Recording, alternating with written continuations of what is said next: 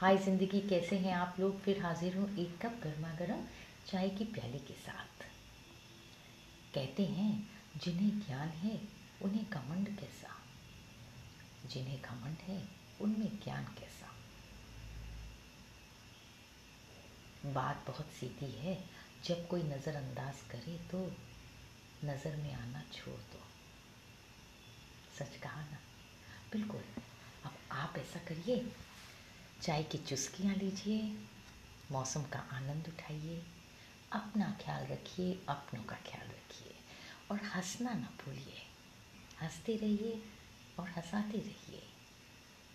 Take care, keep smiling always. Bye till the next time.